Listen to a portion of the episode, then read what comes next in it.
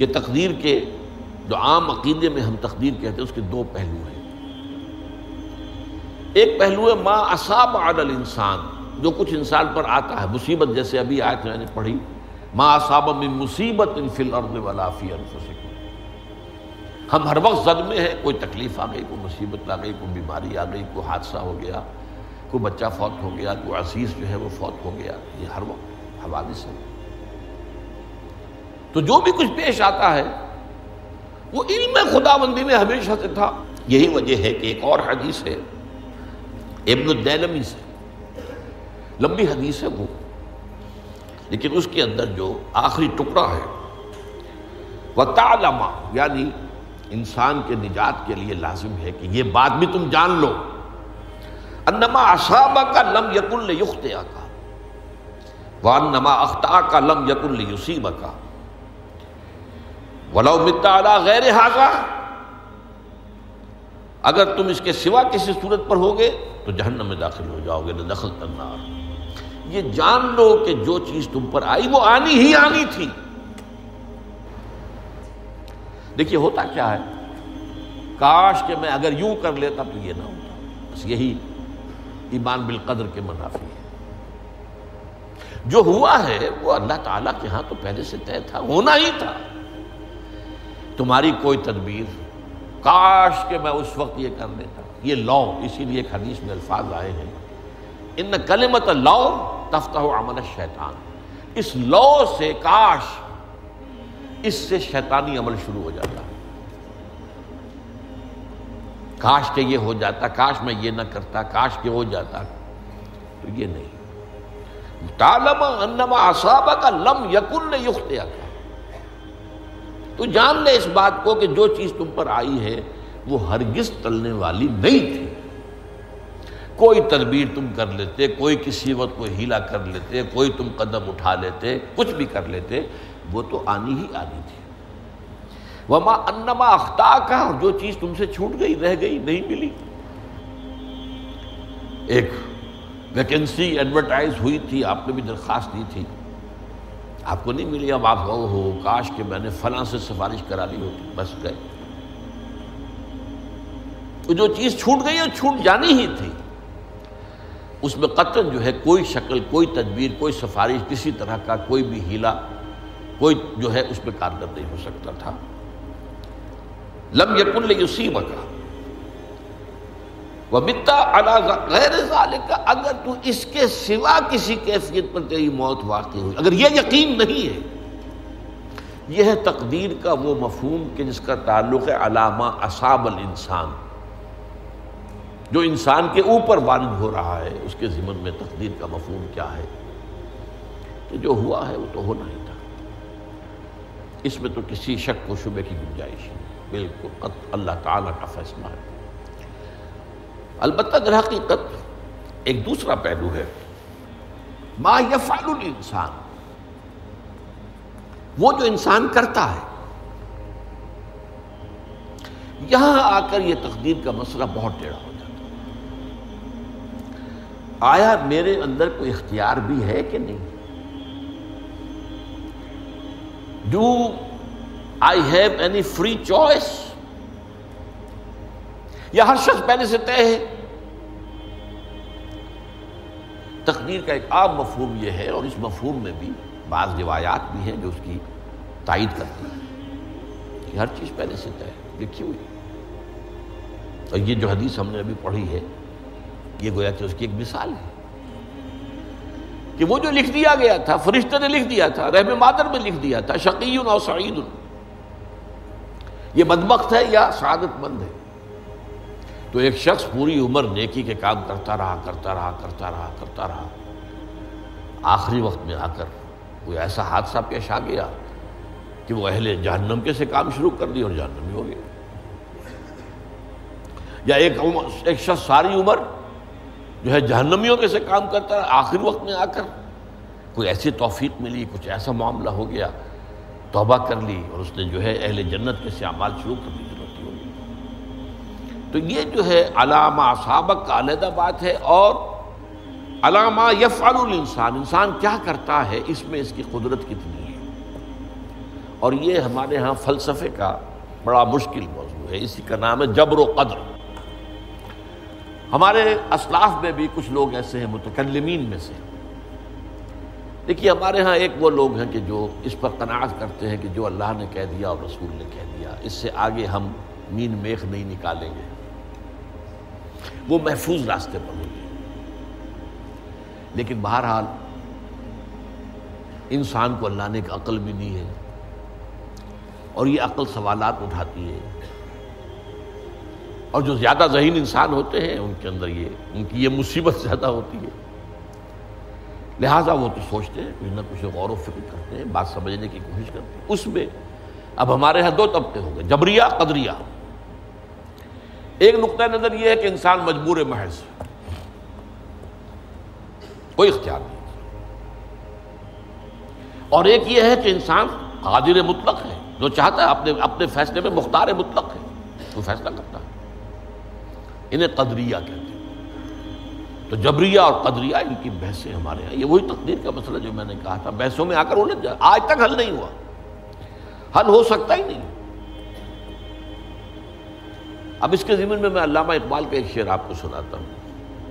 وہ بہت اچھا لگتا ہے، بہت خوبصورت لگتا ہے، شعر ہونے کے اعتبار سے۔ تقدیر کے پابند جمادات و نباتات۔ مومن صرف اللہ کے احکام کا پابند۔ اس میں انسان سے پابندی کی نفی کر دی گئی ہے۔ وہ صرف پابند ہے اللہ کے احکام کا۔ نتیجے کے اعتبار سے تو جو یہ شعر کہہ رہا ہے، جو بات وہ صحیح ہے، پابندی اصل جو ہے وہ اللہ کے احکام کی لیکن یہ کہ تقدیر کی پابندی سے انسان بھی پوری طرح آزاد نہیں ہے۔ یہ سمجھ لینا کہ یہ جمادات و نباتات ہی کا معاملہ، یہ غلط ہے، یہ مبالغہ ہے۔ ظاہر بات ہے کہ شاعر جو ہے، شاعر مبالغے سے بچ نہیں سکتا، چاہے وہ علامہ اقبالی ہو، کوئی بھی ہو۔ تو اسی لیے سورہ شعراء کے اندر جو عام شعراء کی جو صفات بیان ہوئی ہیں، وہ آپ کے ذہن میں آ گئی ہوگی۔ مبالغہ کرتے ہیں فیق الوادن یہی مون انہم یقولون مالا یفعلون۔ وہ کہتے بھی وہ کچھ ہے جو کرتے نہیں ہیں۔ اور یہ بات تو علامہ اقبال پر بھی چشمہ ہوتی ہے۔ بہرحال یہ شعر ذرا پھر نوٹ کیجیے۔ تقدیر کے پابند جمادات و نباتات۔ مومن صرف اللہ کے حکام کا کوئی بات صحیح نہیں انسان بہت سے اعتبارات سے، بہت سے اعتبارات سے، بہت سے اعتبارات سے مجبور ہے۔ سب سے پہلے جو ہے، انسان کے اندر ایک تقدیر نوعی ہے نوع انسان۔ چھوٹی سی چڑیا اڑتی پھرتی ہے، انسان نہیں اڑ سکتا۔